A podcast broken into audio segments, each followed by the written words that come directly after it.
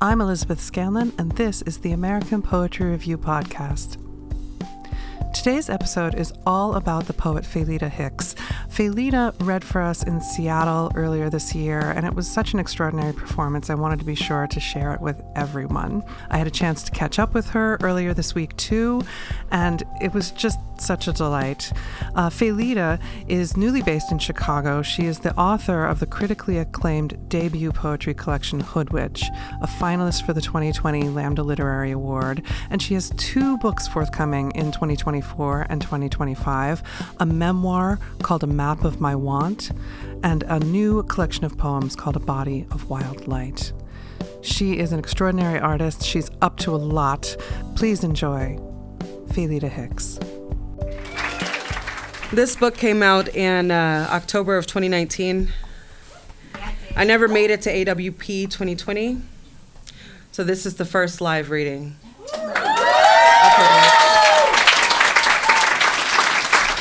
Which means I'm gonna take off my scarf and I'm gonna be loud. Yes. About the girl who would become a god. One, you must remember that you are a god. It started. A coffee rimmed face glowing through the screen, crowning the bleached walls of a tiny room in gold. Let your fears go for now. But fear, an itch behind the left earlobe irritates her for the rest of the night, makes her out of mind and out of sight. Just another black woman from the university, another know it all. Woke ass type. She been trying to get seen without getting got wants to be remembered for more than the rip stitch of a first name, thick with the acrylic clicks of a mama's first honest prayer ever written in ink. She needs some protection, murmurs again, again, again. Ancestors and so above, so below. Coaxes sage to burn while she rubs new dime store candles with the heavy, slick oiled hands before she restarts time with the five tricks to master tantric yoga YouTube video. She a temple, but she still needs to prepare the altar, ask for guidance, bend back to split herself in half and scream. Two, no one knows she's been grieving via chakra and Grey Goose, via brick dust and busted nuts, via the neighbor's expensive ass designer blunts, via the Florida water and the rain baths, via the trap tracks and her sister strut line. She been screaming with her back snapped and flexed. She been grieving ever since her mama explained that she is half black woman, part hood witch, part six foot three Caucasian, part South Side, part black eyed peas, part bibliophile, part daddy in between the legs, part mommy in the chest part, cap and gown part, black hoodie. She is all fear and the body. Three, for years, she handled the trigger like the tail of a fish clenching the raw meat in the bowel of a mouth, desperate not to swallow or release the bullet that cradled her in a sleep, followed her through the grocery store, bought her a drink, dusted up a sidewalks, stood next to her on the bus, left the wet place in her bed where what she wouldn't do to get away whole, left her split and seeping. She always knew a single hey, yo ma, would translate her into faint traces of her shea butter and argan oil on the wind for she became a god under his body with his weapon pissing iron into her dark and saturated construction, though it was not the God anyone expected or the God that anyone wanted, a God born of electric heat and black pepper. It was the God that the world deserved, and in her making, sparks skid along her jaw, light trickled through the creased lips of the car's window as she hollered in automatic clips, a levy of time, evacuating her body, coating the lemon painted gutters of a nameless street in the rouge of a saffron tinged tea dripping through and down the passenger door in his hurry to see her asleep. The mess of her marked the pink threads of his palms, with the last notes of her foreign psalm, half united by the beat of her breath, became a bop unfamiliar to his neck, hitting him in the course it was, plunged down to the swell quickly in the root of his left soul, before it swam back up the path of his rod, twisting as his cords quickly slit against her final prayer, of the year mothered another blood moon tribute. What else was I supposed to do when an animal came looking for me? He later asked the officer, gazing over at the blaze to where the fire was now lit, withering and wondering at the ecstatic leap of her reaching flame. Hashtag, say her name. Hashtag, say her name, hashtag, say my name, hashtag, say her name, hashtag, say her name, hashtag, say my name, hashtag, say her name. Black girls who knew the scent well rushed home to oil their scalps in deep condition, hashtag, say her name, hashtag, say my name, burn wick and conjure hell, hashtag, say her name, hashtag, say her name, hashtag, say her name, hashtag, say my name, hashtag, say my name, hashtag, say my name, hashtag, say my name.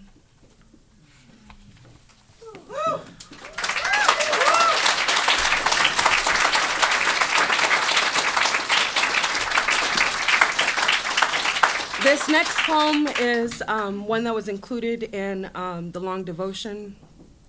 This is read, uh, the birth mother's red bath for courage. If you read my book, there are some spells encoded in the book.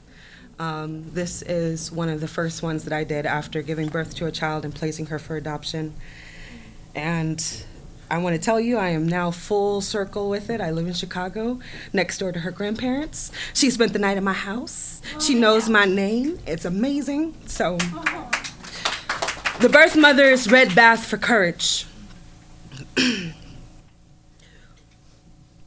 With spoiled milk seeping from its many small brown mouths, my body twitched loose, the dead skin snaked around it. Dripped runes in the doorway, heaved bullet after bullet into the tub, but did not die. There are claw marks and hot grease stains where things came through. Signature survival signs etched around my belly, at the hinge, in the crevices, all of it evidence. I did give birth to something. There was a killing here of a kind. Something is lost now, forced from a room in me. Something is stifled in this body. I have become a deconstructed basket of rose colored towels singing on the hospital's floor. Some nights I think this body must still be calling out to the child that tore through it, or trying to forgive itself, forgiving itself over to the strange and inconvenient truth that not all mothers are mothers. Some mothers are war, an enemy of their own desires. Some mothers are graveyards, a field of want, buried beneath other fields of want. Some nights I think this body must still be praying to a God that has long since slithered away.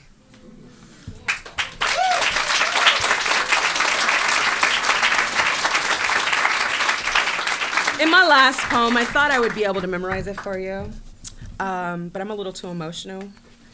I love everyone who's in this room. I love all of the people who are speaking tonight. I am extremely grateful. And so um, I'm going to try it. This is the last prayer of Hoodwitch. It is the title Hoodwitch.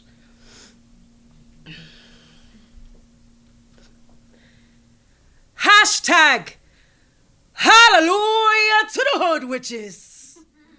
To the clapbacks and neck roll snaps of sisters who snatch tracks and dodge ditches. Hashtag blessed be to their two small kitchens. Blessed be their toiletry gumbo. Blessed be their cokes and hot Cheetos. May the God smile down and rain money on some of us.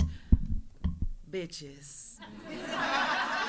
Hashtag I'm different Descended from the truth eaters, I swallowed Sarah Saartjie Baartman. She buried herself in the slips of my hips, and now she lives in all the mirrors of my apartment. Now she pats me on the belly and begs for me to feed her. So I search me at the root bars, you know, those two, two-headed oxmen, you know, those sweet potatoes. I soaked them down in parchment. I tried. Let me go back to my brother. Me up some fine super roast sweet potatoes on parchment. Then I sucks me down the mocktails, girl. I cost them. Hashtag hallelujah to the hood witches. To the snapbacks and double daps of queens, gone pedestrian. Hashtag Blessed be to their children's children.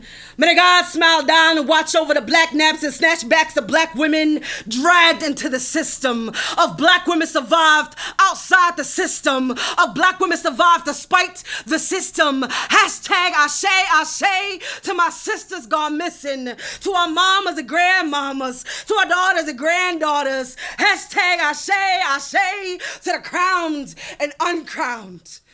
To those above and below ground. Hashtag black women matter. You know we do. And whenever I say it, I mean hashtag me too.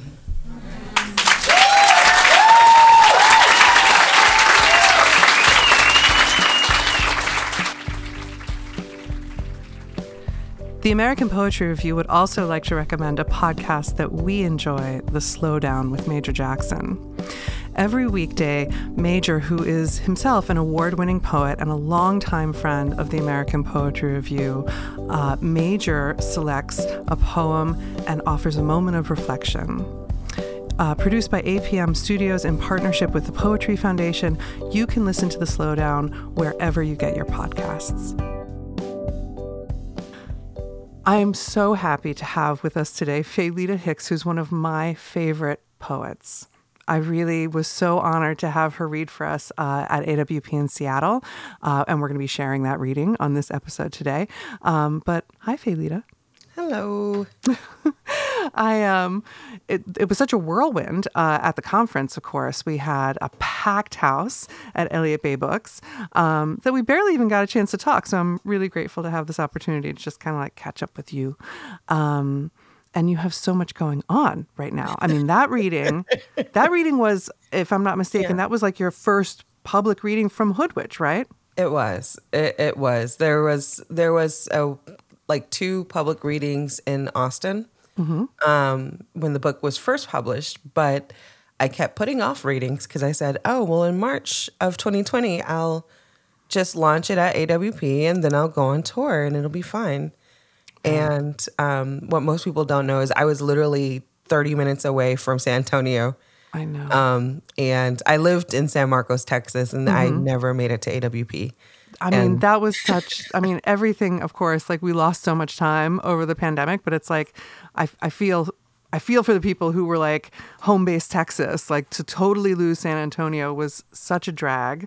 Um, yeah. and, and yeah, and to have your book come out right at the beginning of the pandemic was like a big, um, lapse of time before we got to, you know, really celebrate it. Um, but it is it's such an extraordinary book. I love it so much. Um, and of course you were on the cover of apr uh, in july of Dream I guess that was true. tw- thank you. Thank you. I love to hear that. Um, but i guess that was july of 22 right? Mm-hmm. um, and uh, we had some extraordinary poems from you. Um, i'm getting ahead of myself though. What i always want to ask is someone who you are i mean you are an activist an artist a poet a performer like you do so much and in mm-hmm. so many uh, uh, different modes like where did it all begin for you what drew you to poetry that is an excellent question and one i'm currently trying to answer in the memoir um, mm-hmm. that i'm currently writing um, i wanted to be an actress and mm-hmm. i knew for sure i was going to be a rock star I was right. going to tour the the entire world and mm-hmm. you know perform with Britney Spears and Beyonce. It was going to be amazing. um, and then I I got to college and mm. um, one of the first things I was told was that there would not be any mixing of characters and their racial identities on the stage. And the director for the year didn't choose any plays that had a black femme character that would be on main stage. And so hmm. I was like, I can write my own monologues and mm-hmm. perform them at mm-hmm. the poetry slam that I had just learned about. I was 17 years old. I had just learned about the poetry slam. I was like, mm-hmm. I can perform my own monologues. Excellent. And not understanding that I wasn't writing a monologue per se, I was writing, you know, I was writing my experience. Yeah. Right, right. And um, and so over time, it went from a love of the stage Mm-hmm. and a need to tell a story, any story, to wait a minute, I really enjoy just spending some quiet time with this space. And there are some things that you'll miss if I say it out loud that you won't see if I don't show it to you. Right. And so um, it was, it started somewhere around 17. Right. Mm-hmm. And I'm 37 now. So. You know, I didn't know that, but I think on some like spirit level, I knew that because I started in theater too. I started. I was a you know theater kid in high school and went to high school for performing arts, and um, really like that was where it all started to coalesce for me. Was the idea that like uh, what you just said that like there is the existence on the page and then there is the existence in the performed voice and both of those things are really resonant and really important right? Um, and and poetry gives you that like lets you um, uh, be in both worlds right? Um, which i love. Um, I also I wanted to ask when you when you read for us um, one of the poems, as I know many of your poems are, but you identified one of the poems as a spell, which is so um, just hits like such a heartfelt place for me. Can you tell me about the idea of spells in your work and like how that resonates with you as a poetic practice? Yeah. Um, so it's I'm trying to find the best way to say this. Um, I know it's a big question. I mean, like, I, I think that like the the idea of spells, though. I mean, certainly in your work, but also just in like the kind of whole conception of poetry is so powerful to me. well, it's not just in poetry, right? Um, and it's actually all over. When it comes to when it comes to, to to magic and spells inside of poems, I have always felt that words had a power that uh, was under acknowledged.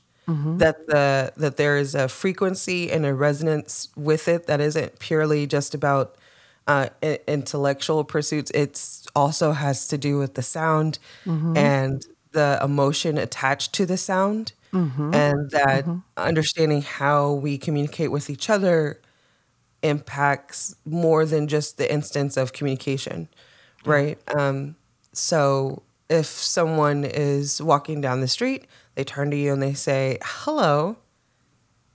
It's not just going to live with you for just that moment. Mm, that word mm-hmm. hello and the tone and then the, the tone that they use and the eye contact associated with it, all of that is going to live with you for probably for several hours and depending on, you know, how you were feeling that day, maybe for the rest of your life. And what you'll be like, Right. man, that person was so nice and I so needed it at that one point mm-hmm. versus a difference of like, you know, get out of my way Right.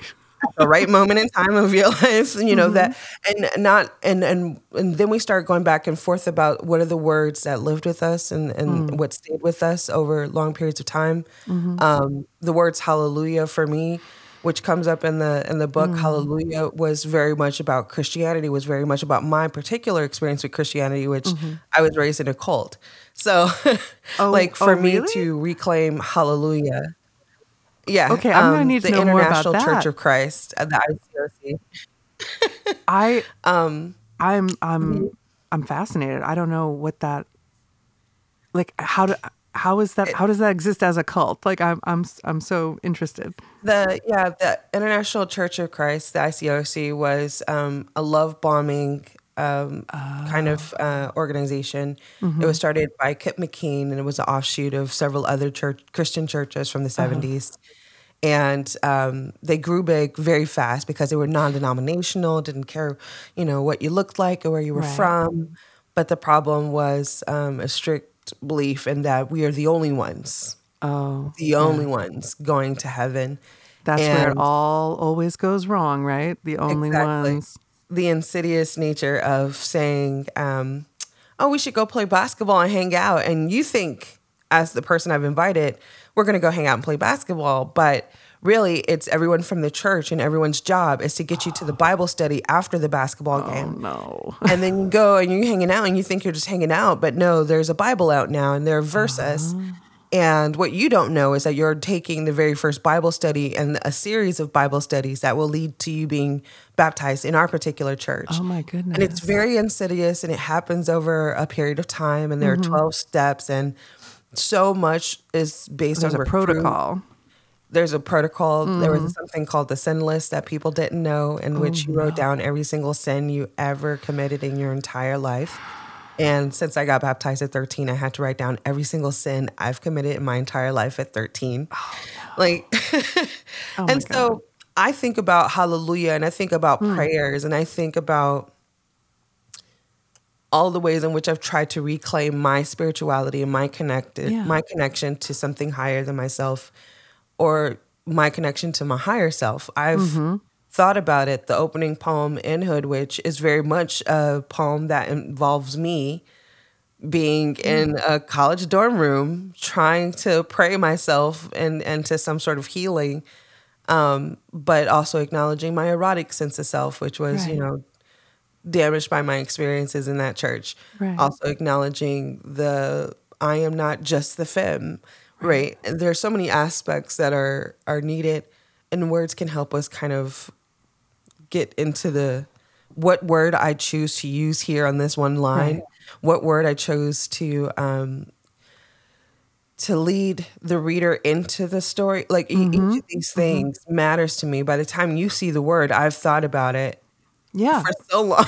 Absolutely. Well, and also it's just Yeah. it seems to me that like um, you know, the experience of speech, of language, of choosing the words that we express ourselves with, like all of that is there is something inherently mystical in it, right? Because we are I mean, not to get too religious in the mm-hmm. terminology, but it's like we are word made flesh, right? I mean, we are, we are embodied, and it takes to create sounds. It exists in our in our mm-hmm. body.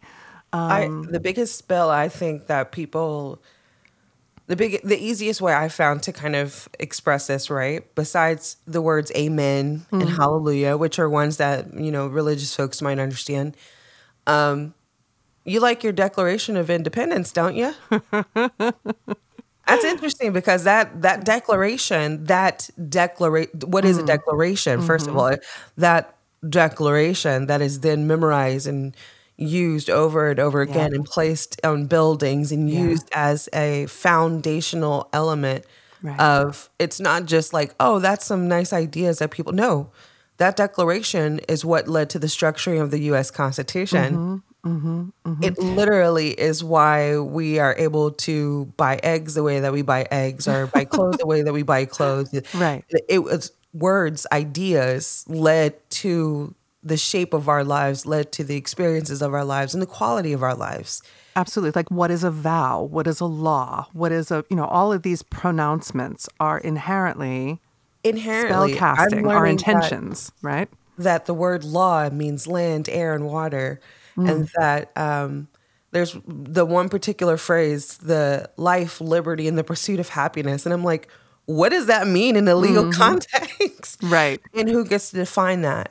Yeah. Right. And so I I think a lot about um, how to use words to cultivate an idea or to cultivate a feeling. Um, I use a lot of uh, sounds and um, a lot of S's and C's and T's. And I do that because I'm trying to get you to feel something very specific Right. uh, at the time. And so I uh, magic is imbued in a lot of my work, um, but especially in Absolutely. language. Yeah. Oh my gosh. I mean, that is that that resonated so clearly in in our uh, experience of your performance. Um, it's uh, it's an extraordinary thing to be in the presence of. Um, I wanted to ask you also about. I mean, you have you have so much uh, that's been going on throughout the pandemic, and two books coming forthcoming. Right? You have uh, the, your memoir, which is I have to check my notes, um, a body of wild light, right, and a new collection of poems, um, a map of my want. Um, I'm so excited to read both of those. Um, I I am very curious about um, the the memoir, um, which, uh, as I understand, addresses your your experience of uh, pre-trial incarceration. Can you tell us what what led up to that and and how you? Um, I mean, I struggle for words here. How how do you recover from that? How were you able to sort of come Yeah. out of that experience? Um, so I'm a first generation college student. I was the first person in my family to graduate from high school, go straight to college. Um, and I had to take out loans to do that. Oh yeah. Um, my family was not able to support me. Yeah. Yeah. in fact, they were kind of like, well, I don't know how you're paying for college. I was like, not with you, obviously. right. Right. um, that was how that went, and Mm-hmm. uh, lots of you know scholarship applications and whatnot. And I had to explain what a FAFSA was. Um, Mm-hmm.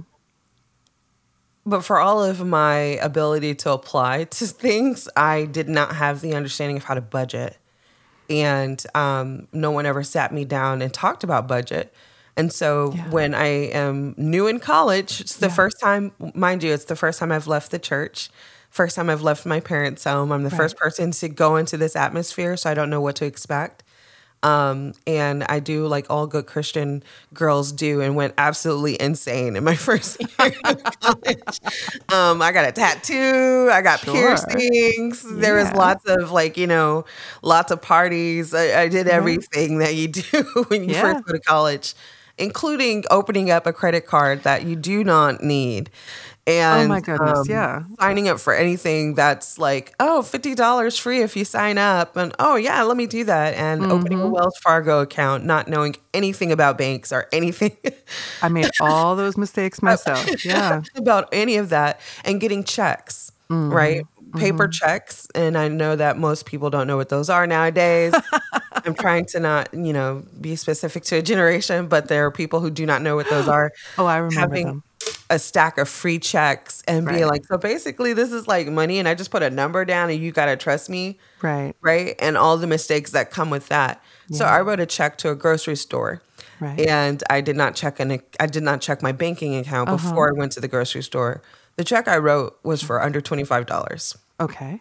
worth of groceries from the grocery store. Yeah. And that check bounced. And so there are fees associated with the check Yeah. bouncing from the bank and from the store. And then when I don't pay those fees, I am now also being charged with theft under Oh five hundred dollars, which is a misdemeanor, class C misdemeanor in the state of Texas. Um, Is that, I mean, that's a mistake that I have made, you know, many times in my young life, right? Yeah. But in Texas, that is an arrestable offense? So it's a citation eligible offense. Um, The reason why I went to jail for it was because I failed to appear in court for it. So I had a failure to appear warrant, which is now new fees, Goodness. and now new new things are being added to it. Um, I had several different low level misdemeanor offenses. Mm. Almost every single one of them was for something like, "Oh, you don't have car registration." Uh, like you oh you don't have your insurance for your car right and again i'm a college student who is not very great with money Right. But also, it's like these are all like economic offenses, you know, right? Which is a And kind so- of, yeah. Okay. when i went to when it it, it unfortunately happened where um, uh, just two weeks after my fiance died and was um, buried i was finally going back to school to take the last test i would ever take as an undergraduate student so i could graduate um, i'd already been accepted into an mfa creative writing program And so I was like, I have to take this test in order for me to start grad school. Like, there's no way around it. It's the last test for school. And um, my car died on the side of the road. Everything I owned was in the car because I was homeless at the time. Oh, no. And um, the cop came, and I was just like, you know, at this point, I'm not fighting anything. Oh. I, I'm tired of fighting at this point. Oh, Faylita. And so um, I sat in jail for 45 days and 44 nights. oh, my um, goodness. Bail was set at six hundred dollars. If I had gone through a bail bondsman, it would have been sixty dollars. Um, The people who I did call did not feel as though I deserved to come out because they didn't quite understand how I could not afford like how how are you making these mistakes, right? That um my path was different. And Yeah. so the people I called did did not help. And it would have cost less than a hundred dollars for me to get out but i sat in there just long enough to Right. kind of work through my grief. And um, i had decided i wasn't going to go to grad school. My fiance just died and i was in jail. And life is hard i'm just going to get a job mm-hmm. and not be a writer i was almost on the verge of giving up Yeah. and so i sat in jail just i want to say it was like the second to last week before i left when i was like you know what no i am going to go to grad school I am going to get this degree. I am going to publish. I am going to tour. And this is just going to be one chapter. But uh, right before then, I was like, oh no, I give up. Right. and so I sat in just long enough. And um, when I got out, it's it's very funny because it will. I said funny, but um, I that particular moment that day that I came out is going to be in the book. I just finished a poem. Um, finally, about the day that I was released and how I'm standing in my Women of the World Poetry Slam shirt because I got arrested in my Poetry oh Slam shirt. And so I, I came out and I was wearing my Poetry mm. Slam shirt and I'm wearing, I have everything in I have in my bag. And the first person who finds me at a corner store, because again, I lost my car, I lost everything Right. I had. The it's very easy me- to just slip and slip and slip when when there's no safety net, right? I mean, that is yeah. And people who have a safety net don't understand at all That there's like, nothing. Right. There's there's there's nothing. You got you come out with what you have and what Right. you had before you went in is probably gone. Mine's was on the side of the road and it was gone by the time i got there. And but the person who found me with my trash bag um, would later become the producer of, of my spoken word album a new name for my love which came out in 2021 with Civil Rights Corps and is very much about transformational justice and thinking about uh, legislation through the lens of love Wait, is that the day that you two met that day, or that you, or that? no Oh, okay. we were we were friends in college, but he's the first person who saw me. Yeah. And so like every every chapter of life has been a lot, Right. Right. which is why the first book was probably not the most lightest.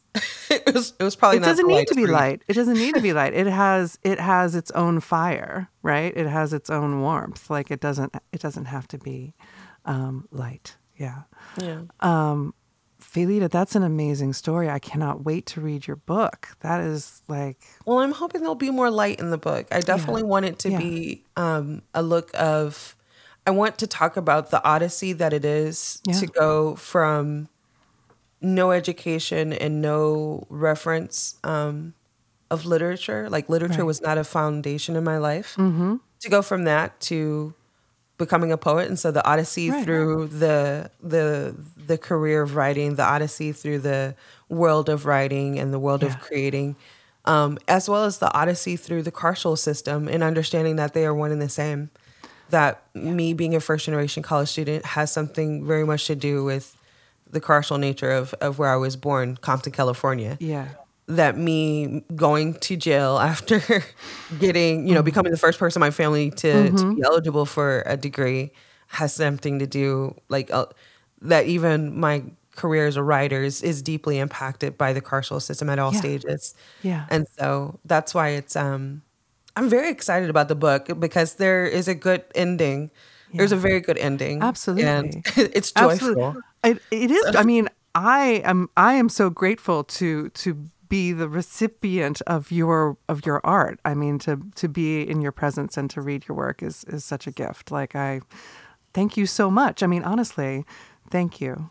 Thank you. um, for chatting today, but also for for being this artist in the world. The American Poetry Review podcast is a Radio Kismet production. Please look us up online at aprweb.org and follow us on social media. Thanks for listening.